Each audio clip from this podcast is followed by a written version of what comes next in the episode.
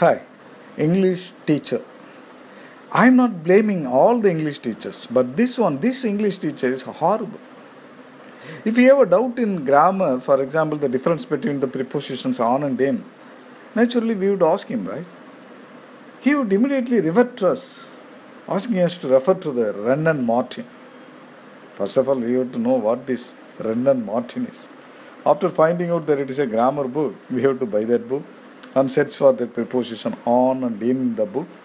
Definitely they would be in different pages in the book. We have to read the examples and compare them and understand the difference. That's about grammar.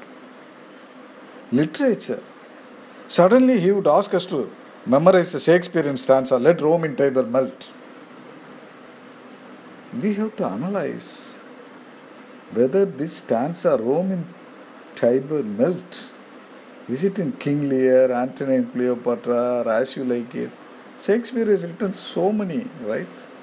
And once you find out that it is from Antony and Cleopatra, then we have to search again for that phrase in this book. The searching phase starts. Then memorizing and repeating that in his class is another torture. While he takes class, he uses simple sentences like he goes to temple, she goes to kitchen, etc.